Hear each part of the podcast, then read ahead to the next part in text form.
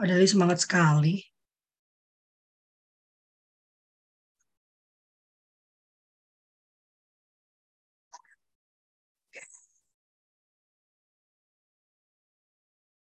Kak Irwan, saya uh, saya zoom juga ya, saya pin ya. Kita berdua ya. Ya, selamat pagi sahabat suluh keluarga. Kita bertemu kembali di bulan Juli. Yeay, ini adalah minggu pertama di bulan Juli. Dan uh, tema kita karena di bulan Agustus itu kita akan mengadakan seminar internasional, webinar lebih tepatnya, webinar internasional yang berjudul Building Family Agility Ship ya. Tadinya ada kaitannya dengan homeschooling tapi sekarang kita kembangkan biasalah ya. Kalau udah satu ide ngembang terus ya kayak badan saya mirip-mirip ya. Dan uh, untuk itu Ya, untuk mengantar kita kepada webinar inter internasional tersebut, ya tema bulan ini adalah Family Agility Ship. Apa itu ya? Mari kita kupas nanti selama bulan Juli ini, ya. Dan teman-teman, yuk acara itu akan dilakukan di tanggal 5 Agustus uh, dengan hanya Rp115.000 saja Anda mendapatkan 8 ya, 4 keynote speaker empat atau lima ya dan uh, lima lagi pembicara. Jadi sepanjang hari dari jam 8.30 pagi sampai jam 4 sore. Wah, panjang ya. Uh, webinar satu hari webinar internasional ya. Ada juga tamu kita dari Inggris, uh, Bapak Dr. Paul Aitken ya. Ada Kak Irwan dan kita akan mengupas habis tentang building family agility ship ya, towards Indonesian uh, resiliencies Keren ya judulnya. Bahasa Inggrisnya belibet, Bu. Dan hari ini eh, saya akan membuka ini karena sebenarnya bukan karena saya yang hebat ya, tapi karena saya yang ini apa procrastination ya. Uh, baru kemarin saya di, diingatkan ke ada lima bulan Juli belum ada loh siapa yang mau bicara hari Senin gitu ya saya bilang paling gampang mama sajalah ya nanti yang lainnya tapi puji Tuhan uh, seluruh uh, seluruh pembicara sudah menyatakan bersedia ya, jadi tenang saja. Hari ini kita akan bicara tentang pendidikan yang bertujuan untuk mencerdaskan bangsa ya. Beberapa hari ini diskusi tentang uh, kurikulum merdeka cukup ramai di WhatsApp grup kita gitu ya. Uh, banyak pro dan kontra, tapi kalau saya baca menurut saya permasalahannya bukan di kurikulum merdeka, tetapi kita belum benar-benar mengenal gitu ya, belum mengenal core-nya ya. Sama dengan parenting, kita tuh cenderung mencari ujungnya. Jadi nggak mau melihat why-nya langsung. Jadi gimana? Gitu ya. Bukan misalnya bukan melihat uh, kenapa sih kok anak itu uh, sepertinya memberontak ya. Bagaimana caranya supaya tidak memberontak gitu ya? Belum mencari why-nya. Sementara memahami why itu sangat penting untuk uh, melangkah ke how-nya gitu ya. Itu sebabnya kultur parenting itu dedikasinya pada the why. How sudah banyak berseliweran, tapi the why-nya jarang dikupas ya. Maka saya punya teman-teman yang sangat luar biasa terkait hal itu. Kita coba ya. Nanti ini hanya untuk pemantik diskusi uh, karena Tayanti jarang lagi pemantik saya yang pakai deh gitu ya. Pendidikan yang mencerdaskan. Oh, Pak Edi sudah masuk. Ya, Nih, saya mau mengingatkan kembali ya, ini sesuatu yang coba terus saya ingatkan kepada teman-teman di suluh keluarga, di kultur parenting. Ini adalah kalau teman-teman nanti mau mengusulkan sesuatu, mau menyampaikan sesuatu, ini yang menjadi pegangan utama Akademi Suluh Keluarga atau kultur parenting ya prinsip-prinsip ini berbasiskan pada hak anak yang tertuang kalau di negara kita tertuang di Undang-Undang Perlindungan Anak. Ini ada Teh Yanti ya eh, yang secara konsisten dia lebih konsisten lagi ya eh, untuk terus menyuarakan tentang perlindungan terhadap hak anak ya. Yang pertama non diskriminasi. Wah ini penting sekali kita memahami empat ini ya. Sehingga kalau nanti Anda sudah benar-benar berpegang pada empat prinsip ini, diskusi kita akan berbeda. ya. Tapi kalau empat ini masih sambil lalu atau bahkan tidak teman-teman ketahui, maka waktu kita bicara tentang parenting, waktu kita bicara tentang permasalahan yang muncul dari perilaku anak-anak, diskusi kita akan berada di dua sudut yang berbeda. Ya, saya cukup gerah kalau setiap kali ada kenakalan yang didiskusikan itu cuma perilakunya. Harusnya yang kita diskusikan menurut saya adalah why it happened, Kenapa itu terjadi? Saya kalau ketemu Teh Yanti kayak kalau tidak mengenal kami ini kami kayak mama-mama ngerumpi karena kami merumpikan semua gosip-gosip peristiwa dan lalu kami tarik mengapa ya orang itu bersikap demikian? Gampang sekali menyebarkan hoax gitu kan. Dan kami menemukan oh ternyata ini loh yang menjadi permasalahan kekurang pahaman tentang ini. Kalau beliaunya sedang ada di Jakarta biasa atau di Bandung, biasanya menjadi program gitu ya. Kalau enggak ya dia cuma poking main saya dan saya membuatnya menjadi program. Pi, tahu enggak? Tahu Ada ini. Tahu enggak gitu ya, biasa gitu ya. Dan saya udah kena tahu enggak itu oh, saya di burning gitu. Ini ada satu lagi yang sedang memprovokasi saya dengan pemikiran-pemikiran baru. Ini uh, apa provokatornya ini Profesor Irwan, Prof Irwan, provokator Irwan ini. Dia berkali-kali mengirimkan link. Saya tahu itu tujuannya. Dia mau mem mempoking pikiran saya untuk satu satu pendapat gitu ya. Nah, luar biasa ya. Saya berterima kasih punya teman-teman yang terus terus membuat saya berpikir dan berpikir ya. Pertama adalah non diskriminasi, kakak-kakak. Jadi apa kataan kita, apa pun yang kita kerjakan dalam rangka mengasuh anak-anak kita, mendidik anak-anak ini, anak-anak bangsa ini, anak-anak Tuhan ini. Jadi anak-anak yang ada di rumah Anda itu bukan cuma milik Anda, bukan cuma bagian dari Anda. Lebih besar lagi dia adalah milik bangsa milik negara Indonesia. Dia adalah aset terbaik bagi negara kita. Pun juga sumber daya manusia itu aset terbaik, penting gitu ya. Dan dia juga adalah aset terbaik dari dunia. Lebih penting lagi itu bukan anak Anda, itu adalah anak-anak Tuhan. Ya, jadi kalau lagi mau marah, lagi mau apa, mikirnya begitu ya. Waduh, ini punya negara ini. Negara punya punya hak atas anak-anak saya. Dia punya kewajiban melindungi anak-anak saya. Bahkan melawan saya sendiri. Di Amerika ini lagi ini ya, it's gone too far gitu ya. Bicara tentang perlindungan anaknya lagi berjalan kejauhan gitu ya. Taman non diskriminasi. Yang kedua hak untuk hidup, kelangsungan hidup dan perkembangan anak. Saya tidak pernah jemu-jemu ya tidak pernah berhenti untuk terus mengingatkan ini di setiap diskusi Anda dan juga di dalam kultur parenting pagi. Selalu saya ajak Anda untuk menarik kembali apakah perencanaan kita terlaksana karena menurut saya nanti ada nanti di bawah ini apa sih parenting itu masuk dalam prinsip yang masuk dalam eh, konsep yang mana. Kepentingan terbaik bagi anak kalau namanya kepentingan terbaik bagi anak, maka penghargaan terhadap pandangan anak itu mutlak.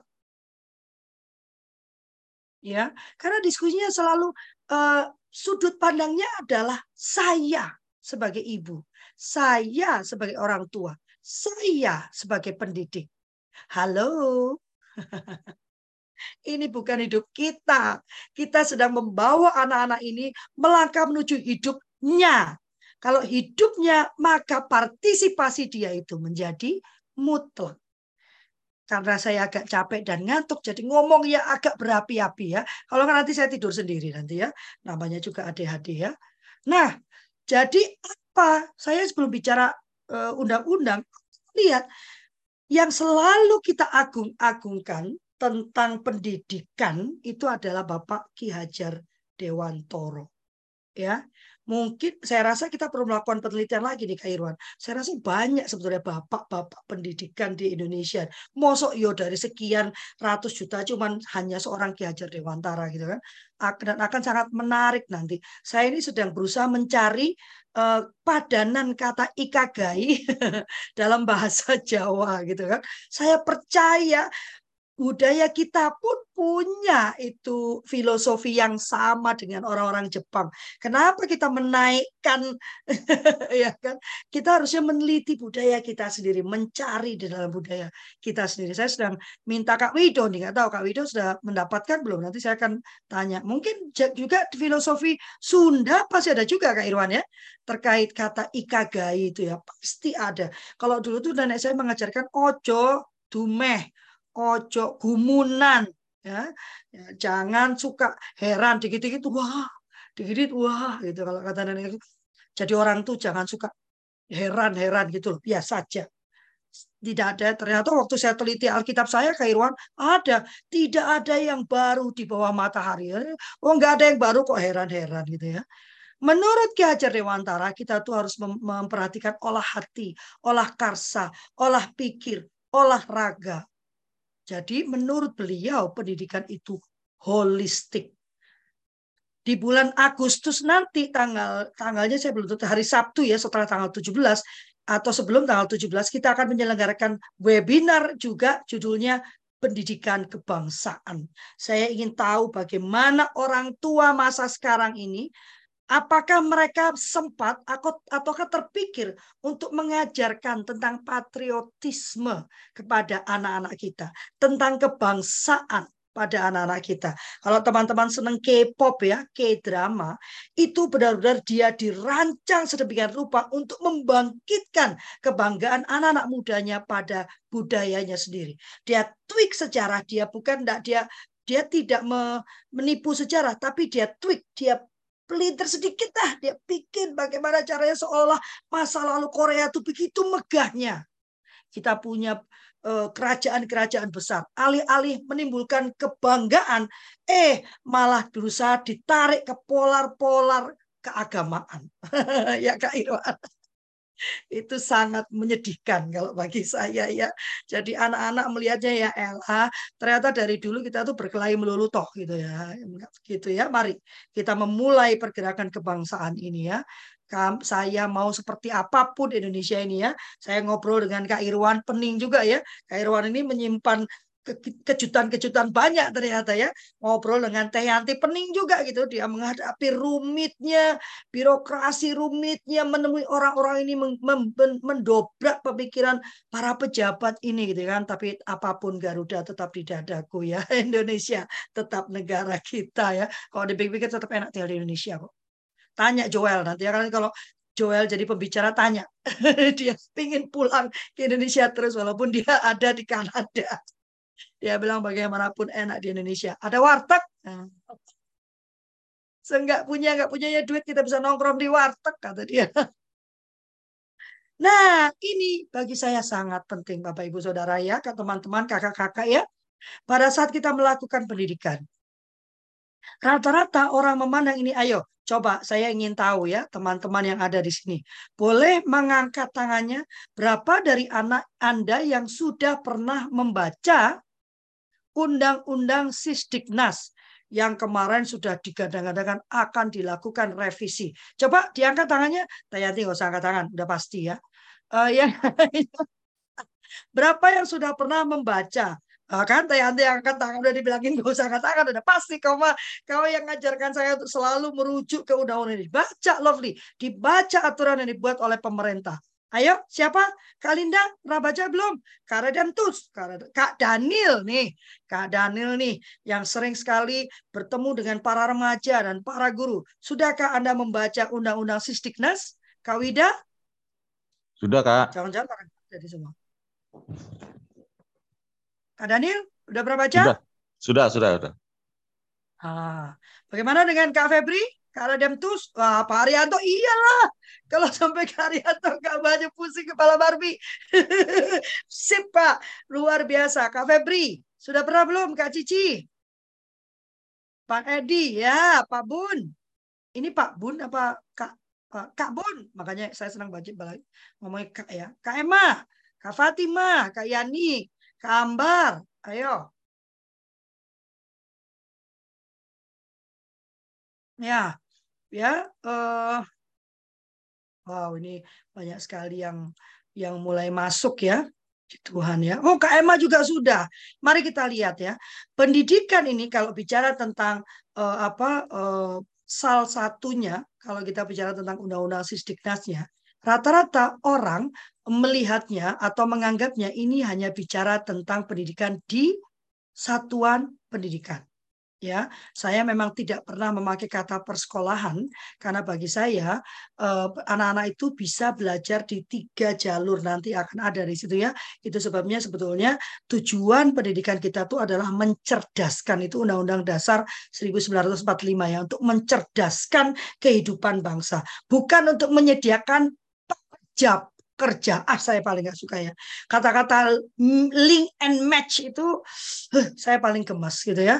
Kami ini saya tidak yang jelas saya tidak mendidik anak saya untuk menjadi budak-budak korporasi. Oh, galak ya. Ya, tapi pendidikan ini pasal satu yang merupakan definisi ini menurut saya meliputi kita sebagai orang tua juga. Bukankah kita mendidik anak-anak kita? Ataukah sebagai orang tua yang kita pahami pokoknya di, uh, kita punya uang untuk masukin ke sekolah, punya duit untuk uh, apa uh, belikan handphone dan segala macamnya, ngasih makan yang uh, sehat sehat sama dengan mahal gitu ya. Buktinya stunting terjadi di mana-mana. Berarti kan yang ada dalam otak kita sehat itu mahal gitu ya. Ternyata tidak memenuhi gizi gitu ya. Stunting kan tidak bicara tentang ternyata stunting itu tidak ekuivalen dengan kemiskinan gitu ya Tayanti ya. Ternyata sama dengan ya sejajar dengan ketidaktahuan itu tentang gizi. Ah ya. Pendidikan adalah usaha sadar dan terencana kakak-kakak sekalian. Jadi kalau anda mengaku sebagai orang tua yang mendidik anak-anaknya maka seharusnya anda itu punya adalah sebuah usaha sadar dan terencana Artinya Anda sudah membuat planning anak saya itu mau saya didik menjadi seperti apa, sebagaimana dia nantinya gitu dan dan langkah-langkah apa yang akan saya lakukan dalam rangka pembentukan ini. Bukan ah pagi ini saya ngomel-ngomel soal kebersihan ah. Ah, pagi ini saya mau ngomel-ngomel tentang anak-anak yang selalu ini ah yang selalu uh, apa namanya itu tawuran. Ah, Pagi ini saya mau ngomong-ngomong tentang anak yang selalu nyontek. Pagi ini saya mau ngomong-ngomong tentang anak-anak yang sekarang nggak mau punya anak. Ya, itu bukan usaha sadar dan terencana. Mewujudkan suasana belajar dan proses pembelajaran agar peserta didik secara aktif. Kakak-kakak mewujudkan suasana belajar dan proses pembelajaran. Jadi suasananya, atmosfernya nanti ada di belakang itu ya. Eh, waktu saya search tentang eh, kurikulum merdeka. Ada usaha supaya peserta didik itu atau anak-anak kita itu dia secara aktif. Kalau namanya aktif berarti ada perilaku dia, kegerakan dia untuk mengembangkan potensi dirinya. Ya, potensi dirinya agar dia bisa punya kekuatan spiritual, keagamaan, pengendalian diri, kepribadian, kecerdasan, akhlak mulia serta keterampilan yang diperlukan dirinya masyarakat, bangsa, dan negaranya. Menarik kalau menurut saya, kalau ada kekuatan spiritual dan keagamaan ternyata dibagi dua gitu, jadi dua ya, tidak jadi satu. Berarti orang yang beragama belum tentu spiritual gitu ya Kak Irwan ya. Kalau memahami dari undang-undang ini gitu kan. Maka tidak cukup Anda hanya menjejali anak-anak Anda itu ya. Spirit oh sorry, spiritual keagamaan itu satu. Saya yang salah. Artinya orang yang beragama itu diharapkan juga memiliki kekuatan spiritual. Tidak cuman kalau dalam agama kita itu namanya logos, pengetahuan, tahu aja. Ya, tapi menjadi bagian dari kehidupannya. Agak berapi-api hari ini ya. Coba saya baca. Ini banyak yang ngoceh, Pak. Oh. Apa itu cager pinter, bager pinter? Oh, aka akiki itu ya. Ika, ika, Ika, Ika bukan Pak, IKG itu filosofi hidup yang bermakna namanya. Nah, tujuan nas pendidikan nasional kakak-kakak. Sementara ini kita cuma fokus pada akademik gitu ya. Anak saya itu mesti lulus dengan nilai yang tertinggi, masuk universitas yang terbaik. Kan di luar negeri kita itu saja yang menjadi diskusi. Padahal tujuan pendidikan nasional kita coba lihat ya manusia yang beriman dan bertakwa kepada Tuhan yang Maha Esa, manusia yang berakhlak mulia, manusia yang sehat, manusia yang berilmu, cakap, kreatif, mandiri, warga negara yang demokratis, warga negara yang bertanggung jawab. Jadi, anak itu tidak dilepaskan dari fakta bahwa dia adalah bagian dari sebuah negara yang luar biasa, yaitu negara Republik Indonesia. Ya, sengaja republiknya disebutkan nanti tahu-tahu jadi kerajaan negara kita ya, kerajaan Indonesia nanti ya. Ya, Walaupun sudah mulai banyak punya raja-raja kecil ya. Nah, profil pelajar Pancasila sendiri coba kalau diperhatikan ya dari tujuan pendidikan nasional, dari ini tadi ya. Sebetulnya profil pelajar Pancasila itu bukan hal yang baru, dia diturunkan dari hal-hal tadi, kemudian dibuatlah. Dan ini jadi gini, mungkin disadari selama ini kita tuh nggak pernah, eh, we don't start from the end on mind kalau kata Stephen Covey kan, start from the end in mind. Dimulai dari tujuanmu dulu. Selalu mengingat tujuanmu dulu. Baru menyusun langkah menuju goal. Nah mungkin ini yang dimaksud. Goalmu itu akan menghasilkan manusia Indonesia. Kan bukan menghasilkan anak lagi, masa menghasilkan anak. Manusia Indonesia yang beriman bertakwa kepada Tuhan Yang Maha Esa supaya tidak bingung lagi indikator ini loh akhlak beragama akhlak soalnya kita kan selalu gini itu kan paling suka gitu ya. Maksudnya beriman. Maksudnya ini enggak jelas ini ya. Maka dibuatkanlah ya eh, apa? Dibuatkanlah indikator pencapaiannya. Kira-kira seperti ini. Ini kira-kira dan tidak terbatas pada ini. Manusia Indonesia yang mandiri ya, manusia Indonesia yang bergotong royong, berkebinekaan global, bernalar kritis, dan yang kreatif. Kok cuma enam ya teh? Pokoknya delapan ya. Ini yang lama bagaimana sih? Oke. Nah, kita punya tiga jalur pendidikan. Teman-teman, ini perlu diingat ada formal, non formal, dan informal ya dan ini bukan tempat untuk para non formal dan informal karena kalau informal kan uh, tidak menarik bayaran ya informal.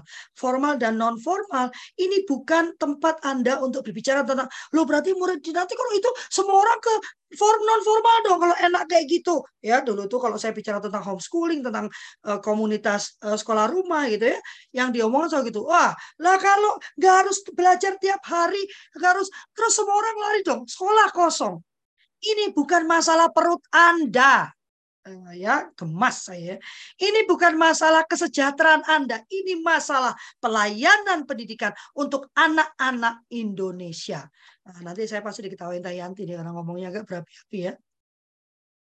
Sehingga Indonesia Indonesia mengenali ini luar biasa ya waktu saya ke Jerman ya. Saya ngajak uh, apa uh, atas pendidikannya waktu itu 10 tahun yang lalu. Ayo Pak, kita bikin uh, apa komunik uh, seminar Eh, ya membandingkan uh, sistem pendidikan di Jerman di Indonesia kata mereka. Ya kalah lah balole pasti ya lewat. Loh Siapa bilang kita punya pendidikan non formal, kita punya pendidikan informal, ada pendidikan kesetaraan.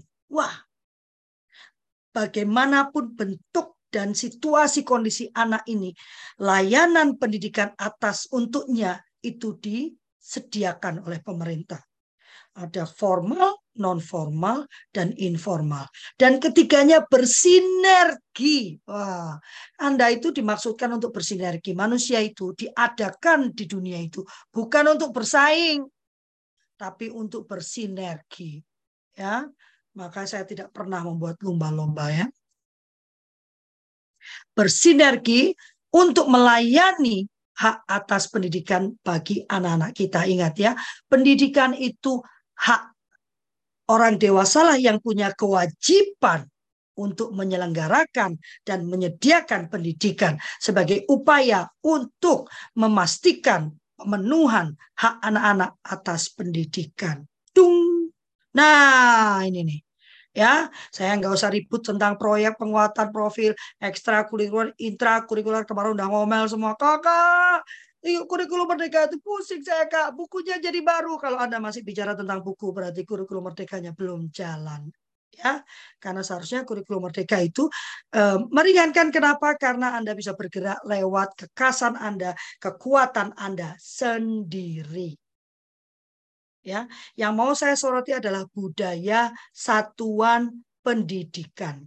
Iklim satuan pendidikan, kebijakannya, pola interaksinya, komunikasinya, serta norma yang berlaku di satuan pendidikan. Karena tanpa itu yang biru ini ya, saat budayanya itu kan melingkupi. Maka profil ini tidak bisa tercapai. Saya dulu suka ngomel-ngomel anak saya sebetulnya ya yang yang protes akhirnya saya protes. Dia waktu itu sekolah di sekolah Islam ya. Saya sengaja titipkan di sekolah Islam. Saya berharap kami baru itu baru pindah ke Jakarta ya. Jadi agak ngeri-ngeri sedap mamanya gitu ya. Ternyata di sana kata dia, Mas sama uh, dia itu nyuruh anak-anak muridnya sholat ceritanya gitu karena duhur gitu ya tapi dia pegang rokok dan dia coba keliling-keliling eh, nendang-nendang. Dan after that kata dia mereka berkumpul di satu sudut sambil ngerokok ngopi ngobrol. Lah kami disuruh sholat nggak boleh telat gitu ya. Uh, bagaimana anda mau menumbuhkan karakter itu pada anak? Karena anak itu kalau kata Cik Meli uh, dia adalah peniru ulung kata Cik Meli gitu kan. Dia lebih anak-anak ini cepat sekali meniru uh, children do child what children see katanya. Jadi kita ngoceh kayak apa yang dia tiru adalah perilaku kita, bukan ocehan kita, bukan pidato pagi-pagi kita. Maka budaya satuan pendidikan itu penting. Nih, apakah orang-orang di dalam satuan pendidikan, orang-orang di dalam keluarga kita, secara psikologis apa yang mereka rasakan? Mereka merasa amankah di dalamnya ataukah mereka merasa mereka dalam bahaya? Ya, kalau dalam bahaya biasanya orang-orang ini akan takut mengakui kesalahan. Ujung-ujungnya bohong. Ujung-ujungnya cheating. Ujung-ujungnya nyontek. Ya. Sehingga kemudian dia cenderung menyalahkan orang lain karena someone has to be blamed. And that someone must not be me. ya, lalu tim membersnya tidak akan berbagi pandangan yang berbeda. Padahal pandangan yang berbeda itu akan memperkaya. Saya itu pernah ikut pelatihan namanya point of use ya. Point of view ini menarik sekali dia bilang masalah itu sebetulnya satu bola yang utuh ya, benda yang utuh. Seringkali menjadi eh, menjadi eh, permasalahan karena masing-masing dari kita karena keterbatasan kita sebagai manusia, kita hanya bisa memandang dari satu sisi. Ya dong, ya kan? Gak bisa memandang secara keseluruhan. Tiap orang berada di sudutnya dan memandang dari sudutnya masing-masing. Dan lalu berkelahi. Ya, ingat ya cerita yang orang-orang itu melihat gajah gitu ya. Yang dari depan ya enggak itu binatang paling kecil. Enggak yang dari samping gua itu gede banget eh, kakinya kecil itu. Eh, ini orang buta kan sambil dia meraba-raba. Setiap orang berkelahi atas sudut pandangnya. Padahal pada saat sudut pandang itu kemudian disatukan, kita ngobrol bareng, ditemukan gambar yang besar utuh dari permasalahan tersebut. Maka membagikan pandangan yang berbeda itu sebetulnya adalah cara yang elegan mendapatkan pemahaman yang utuh. Membuat dinamika grup itu mempengaruhi keputusan. Jadi dia cenderung untuk mencari yang paling bisa diterima oleh orang lain. Itu kalau di bukunya Think Again ya, uh, punyanya siapa namanya Tete yang paling hafal kalau nama-nama penulis ini ya. Dia bilang ini adalah jadi tiap orang itu rata-rata dia akan berpikir seperti seorang uh, apa pengkhotbah ya. Lalu dia berubah berpikir menjadi penghakim, lalu dia berubah menjadi politisi, tergantung di mana dia berada. Dan semuanya itu merugikan. Ataukah anggota-anggota Anda itu merasa aman secara psikologis? Dia merasa nyaman mengakui kesalahan, lalu dengan itu dia belajar dari kegagalan, lalu terbuka pada ide-ide yang berbeda, sehingga punya inovasi yang lebih baik dan mengambil keputusan yang lebih baik. Bedanya hanya takut. Jadi kalau sudah heboh sama anak, bohong anak saya itu, hilangkan faktor takut munculkan faktor aman dan nyaman, baru diarahkan ke belajar dari kegagalan. Nih, ada kuadran tentang keamanan psikologis yang kita mau inklusi safety sehingga dia tahu bahwa dia itu berharga. Setiap anggota kita di satuan pendidikan, baik itu pendidik maupun anak didik atau di rumah kita, setiap orang di dalam rumah kita tahu bahwa dia dihargai. Ah, Bapak Ibu, pemahaman bahwa kita dihargai itu sangat energizing. Ya karena itu dulu tuh di awal-awal saya uh, mengalami perpisahan dan bangkit dari keterpurukan saya saya senang sekali menyatakan ke orang betapa saya mengasihi dia. Ya kalau bapak ibu mengikuti uh, kakak-kakak mengikuti Instagram saya itu ya saya selalu tutup dengan kata saya mengasihimu. Karena kata hai I love you kok itu ternyata very energizing gitu ya. Jadi jangan pelit mengatakan itu pada orang-orang di sekitar Anda ya. Jangan pelit mengatakan itu pada keluarga Anda. Hai nak, have I tell you that I love you? Itu kan lagunya siapa? Have I told you lately that I love you? Perlakukan, memperlakukan orang dengan adil, ya, meras, merasakan pengalaman Anda dan bahwa ide-ide itu penting ya.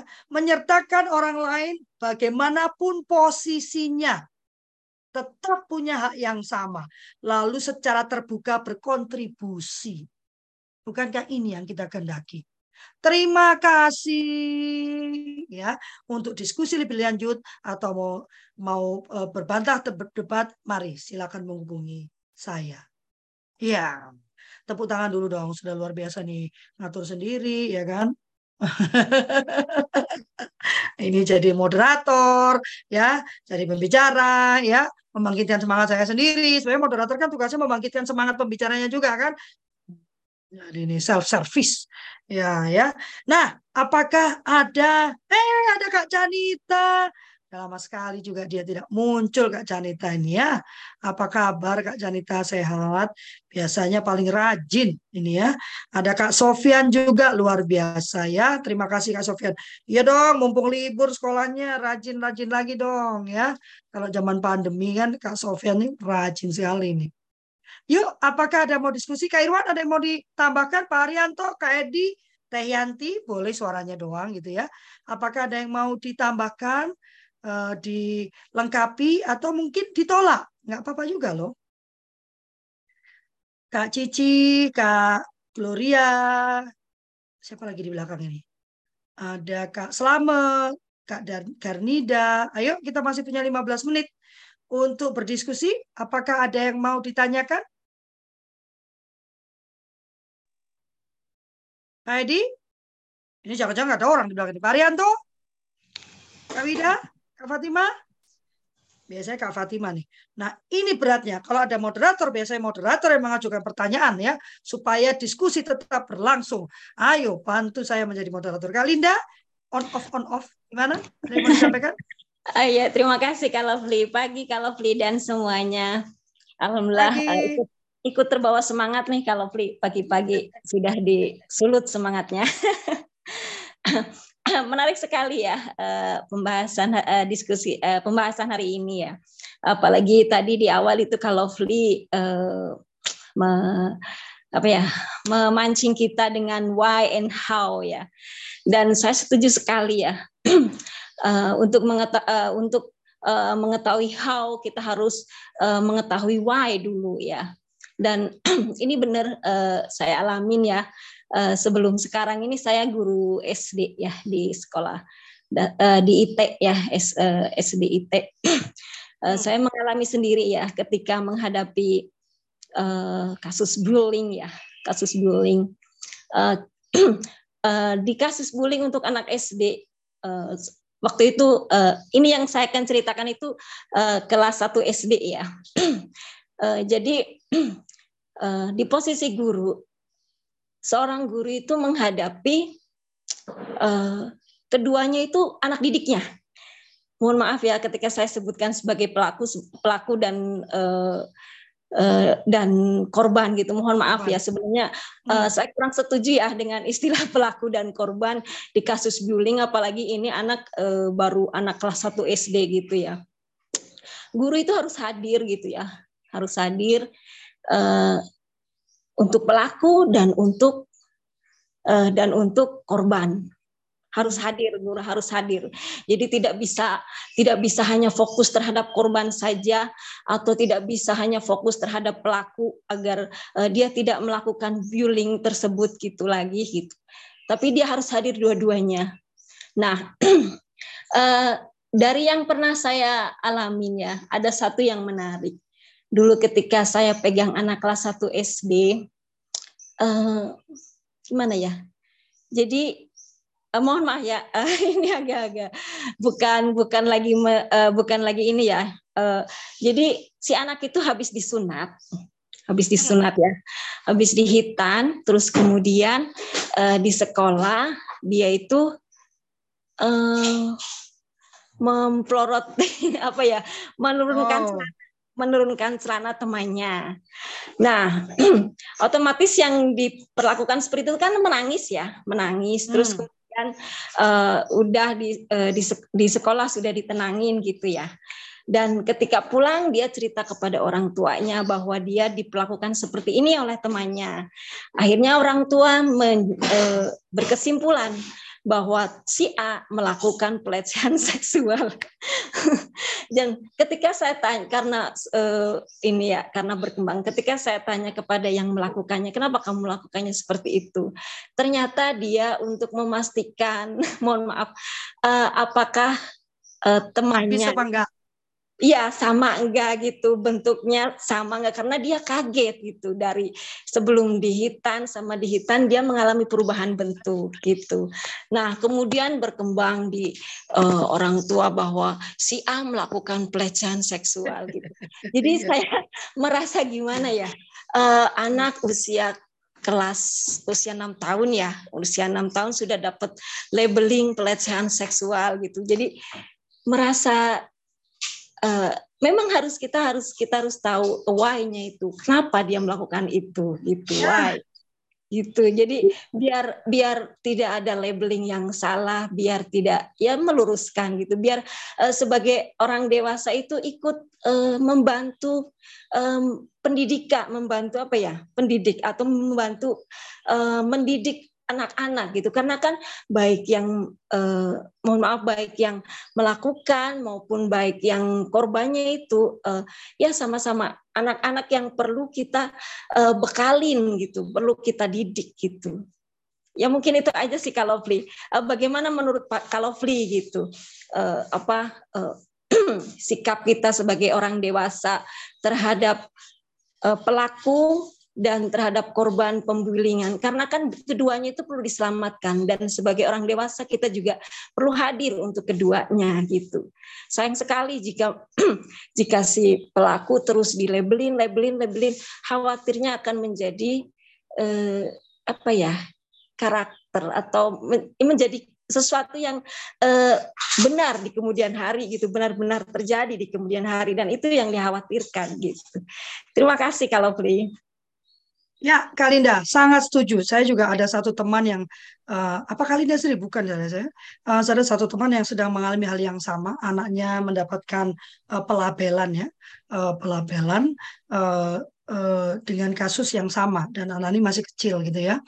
Uh, karena itulah kenapa ya karena kenapa kita nggak mau bicara tentang pendidikan seksual misalnya sering kali karena kita itu menerapkan pikiran kita yang sudah porno ini ke dalam kehidupan uh, apa kedapan kehidupan anak-anak kita gitu ya. Dan saya sangat setuju gitu ya uh, uh, uh, penyelesaian bullying itu tidak bisa uh, satu per kasus kasus per kasus anak per anak tapi harus secara sistem tadi ya yang saya bilang oh, lingkungan lingkungan itu sangat mempengaruhi lingkungan di dalam sekolah itu sangat mempengaruhi.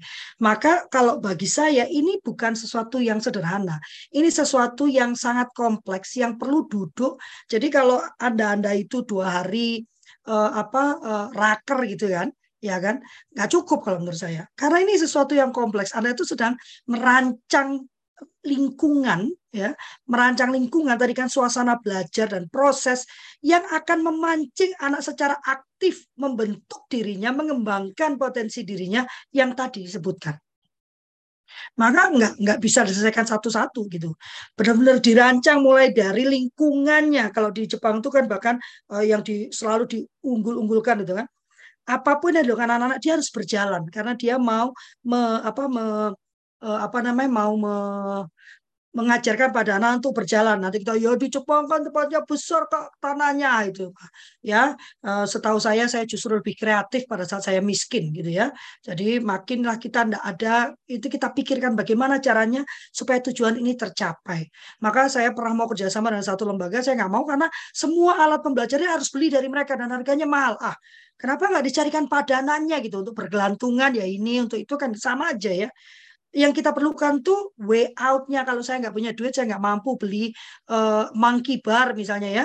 Saya mesti melakukan apa supaya anak saya mendapatkan hal yang sama? Ya jadi memang kalau dalam urusan saya sepakat sekali dalam apa pun anak itu dua-duanya korban. Baik pelaku maupun yang mengalami perlakuan itu dua-duanya ada korban. Yang pelaku adalah korban dari ketidakbecusan kita melakukan pendidikan sehingga dia melenceng ya. Karena dari buku yang saya baca pelaku-pelaku bullying ini rata-rata juga sebelumnya adalah korban. Entah dia korban di rumah atau di lingkungan yang berbeda. Jadi eh, orang yang mengalami bullying itu bisa menjadi sangat rendah diri dan bunuh diri atau dia mengeras dan menjadi pelaku. Jadi sangat benar kak. Siap. Dan dan yang saya baca ternyata melakukan hukuman terhadap pelaku bullying itu tidak menghasilkan penyelesaian apa pun. Biasanya yang jadi jadi pikiran kita kan oh oke okay. dan rata-rata terus disidang gitu ya. Eh, ada sekolah yang disidang sama semua kelas ya. Mempermalukan itu tidak pernah menghasilkan sesuatu yang baik. Betul. Maka cari uh, diajak bicara diajak uh, menyelami perasaan masing-masing, dihentikan lingkungannya yang me enabling. Nanti tanggal 11 saya akan bicara tentang bullying juga ya di penabur ya. Uh, yang enabling bullying itu ya harus dihentikan, diubah posisinya, diubah lingkungannya, diubah cara bicara kita. Kita sebagai pendidik memastikan perkataan kita tidak ada yang membuli, memastikan perilaku kita tidak membuli kita akan menghasilkan anak-anak yang penuh penghormatan. Salah Bapak Ibu. Oh nanti manja. Teyanti dan saya sudah membuktikan anak-anak kami, kami didik dengan penghormatan penuh atas hak mereka. Benar Teyanti ya? Dan anak-anak kami ini menjadi sosok-sosok dewasa. Saya tidak bicara dia kaya raya, gajinya 50 juta ya. Tidak penting buat saya. Tapi dia menjadi orang-orang dewasa yang menghormati, menghargai siapa pun yang sedang dia temui. Itu inti, itu poinnya buat saya. Nah, penting gaji dia 50 juta ya. Karena tujuan hidup kita tuh bukan jadi kaya. Tujuan hidup kita tuh menjadi berkat. Rahmatan lil alamin. Ya, ini Tayanti dan Kak Irwan sudah sudah uh, diskusi tentang CBSA ini. Bu yang ngomong di depan gitu loh kan kasihan Lovely ini sendirian malah diskusi sendiri di chatting. Kalau Fli mohon maaf tadi saya nggak on cam karena lagi nggak pakai kerudung. It's okay kak, nggak apa-apa. Silakan kak Dani ada yang mau disampaikan? Kalau Fli. Selamat pagi semua. Uh, terima kasih pagi. kalau Fli.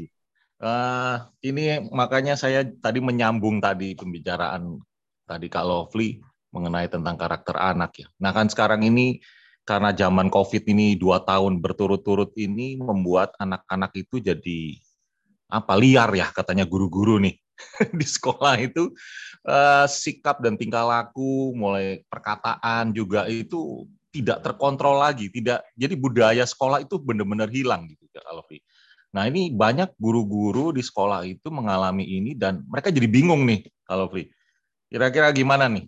Uh, mungkin ada cara jalan keluar atau uh, apa uh, apa ya gimana supaya guru-guru ini bisa tadi kan menjadi guru-guru harus menjadi contoh juga kan tapi gitu kan supaya anak-anak ini nggak jadi liar nah ini permasalahan ini timbul di semua sekolah tidak peduli dia negeri tidak peduli itu swasta semua mempunyai masalah yang sama Lovely.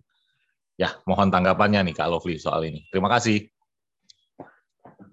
Terus terang itu yang membuat kami memulai kultur parenting pagi. fakta itu ya. Karena miris kalau buat saya, sedih buat saya ya, mendengar kata bahwa selama tiga tahun anak-anak kita tuh berada di rumah.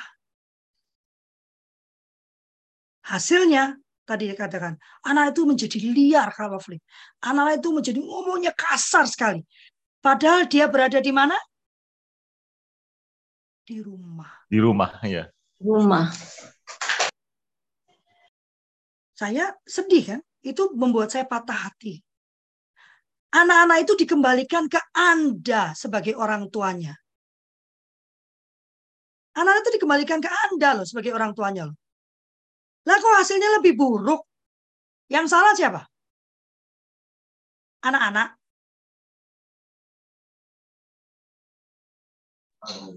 Pernyataan Kak Daniel tadi itu kan buat saya kayak nusuk gitu ya. Belum sih, iya. kan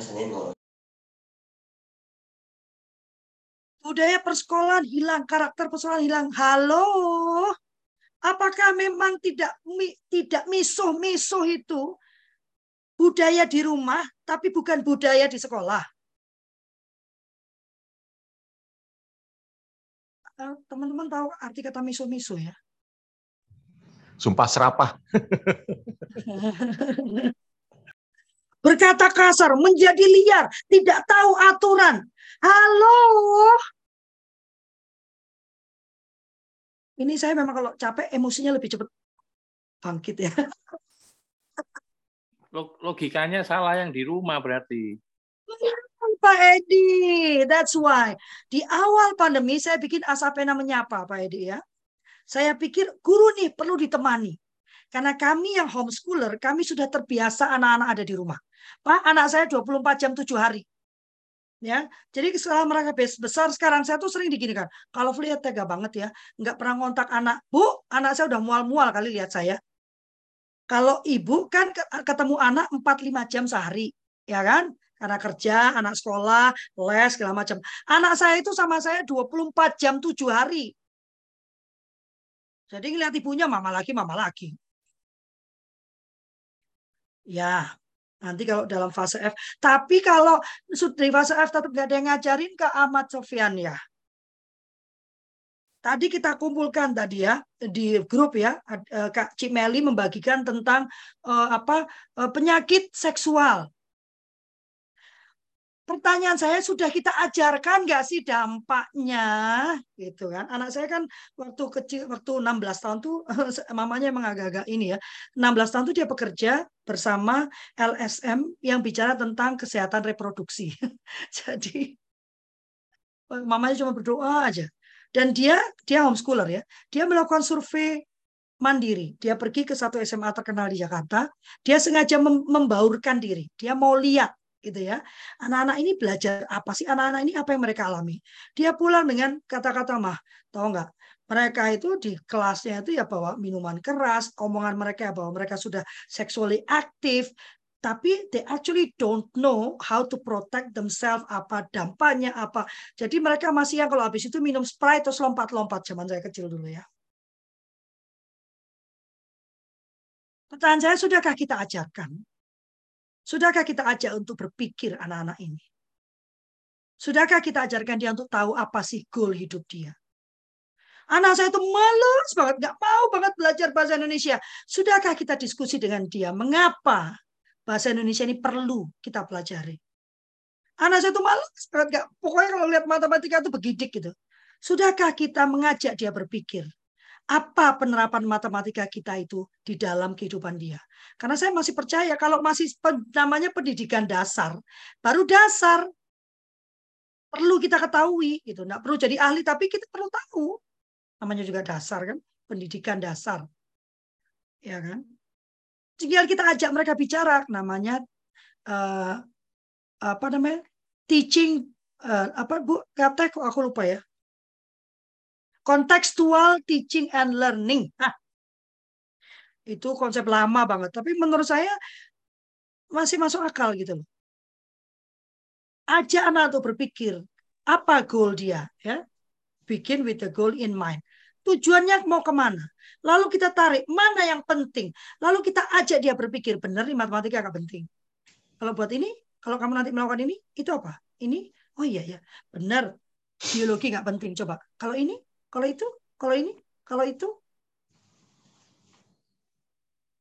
Oh iya ya, ajak anak untuk berpikir. Karena tantangan zaman dia berbeda dengan tantangan zaman kita. Kita nggak akan bisa menutup itu satu persatu. Yang bisa kita lakukan, kita beri dia kemampuan untuk berpikir dan mengambil keputusan atas informasi-informasi yang sudah dia peroleh. Ya, Caranya sekarang sudah gampang. Google aja atau sahabat saya itu Bapak Chat GPT ya. Cari saja ya kayak kemarin ya ada tentang narkoba itu kan. Padahal gampang banget jangan di share dulu, di Google dulu. Kalau ada apa-apa itu di Google dulu dicek bener enggak. Jangan tangannya tuh gatel. Waduh, penting ini. Share. Eh ternyata hoax. Anda sudah menyebarkan, ma mohon maaf ya, quote unquote kebodohan ya.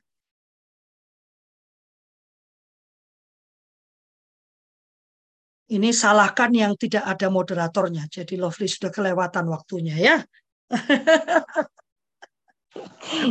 Makasih Kak Lovely. Terima kasih teman-teman sudah mau bergabung dengan saya walaupun hanya saya sendirian. Hari Jumat akan lebih keren lagi ya Teyanti yang akan uh, berbagi dan kali ini kita akan berbicara tentang dasawisma. Hey, ternyata kamu tahu kasih judul dasawisma ya. Karena kita belum benar-benar memanfaatkan eh, ruang-ruang uh, yang sudah diciptakan oleh pemerintah. Saya nggak bilang disediakan ya, tapi di-create oleh pemerintah ya Bapak kakak-kakak kita perlu bergerak cepat ya. Anak-anak ini perlu diselamatkan bukan diselamatkan dari orang tuanya ya. Saya tidak berkata demikian. Saya termasuk uh, pendidik yang tidak setuju anak dicabut dari orang tuanya. Saya pendidik yang tidak setuju anak makin lama di sekolah supaya makin sebentar dengan orang tua. Bagi saya anak itu harus berada lama dengan orang tuanya ya. Maka membangkitkan pemahaman orang tua itu penting membangkitkan semangat bahwa Anda itu mendapatkan kehormatan yang luar biasa. Kalau Anda dapat tugas kehormatan dari Pak Jokowi, presiden kita, apa enggak bangganya luar biasa ya? Tidur pun enggak bisa karena ingin sekali melakukan tugas ini dengan sepenuhnya. Bapak, Ibu, kakak-kakak sekalian, Anda diberi tugas oleh Tuhan. Kalau dalam agama saya itu raja di atas segala raja ya Anda diberi keistimewaan hak istimewa untuk mendidik anak-anaknya mempersiapkan anak Tuhan untuk menjadi pribadi-pribadi yang rahmatan lil alamin dalam bahasa dalam konsep agama Islamnya ya yang menjadi garam dan terang dunia kalau dalam agama saya. Itu adalah istimewa itu adalah kehormatan yang luar biasa maka kalau Anda tidak melaksanakannya dengan baik, jangan-jangan Anda nggak dapat kesempatan lagi untuk melaksanakan tugas-tugas yang lain dari Tuhan kita. Terima kasih sudah bergabung dengan saya. Oh, kita foto dulu ya. Kak Deli nggak ngingetin tuh. Mama sendirian soalnya. Mari kita buka kamera kita. Kita berikan uh, hati kita sambil saya menutup. Biar Kak Deli yang memotret. Ah, Saya masih menunggu undangannya ke Lampung. Lovely pengen nyupir ke Lampung. Hai, serius? Iya, Lovely pengen. Aku udah bilang sama Deli, Del, kita ke Lampung kali Del ya. Tapi nunggu Bunda Sowi yang undang kita, Del. Insya Allah diagendakan ya. Nanti diagendakan. Iya, Bunda.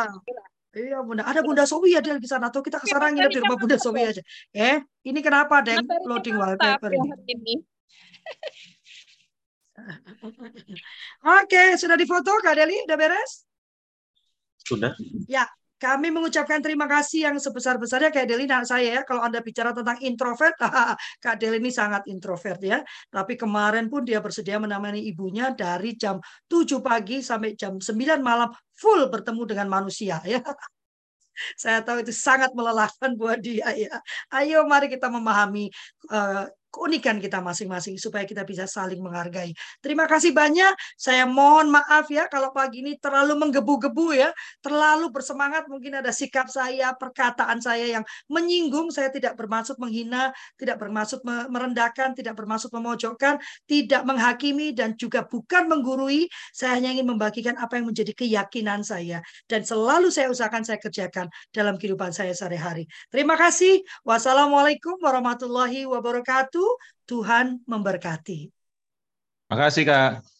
Keren, Sampai ketemu Kak Irwan. Oke, see you. Saya Kak Irwan. Yuk. Hati-hati di jalan ya. Oke, saya mau jemput saya Yanti sekarang. Yuk. Saya mau jemput Yanti. Terima kasih, saya pamit ya. Kak Daniel, ayo kapan kita diskusi yang Siap. Josh. Iya. Makanya siap Kak, di diatur aja waktunya siap. saya ngikut, saya ngikut deh. Kan udah deket soalnya kita ya, sayang kalau ya. kita nggak ketemu. Siap, siap.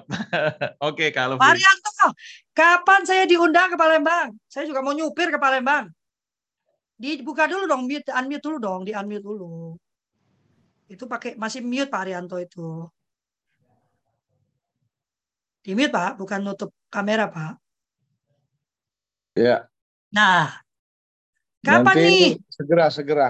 Sedih lagi di, iya. di agendakan.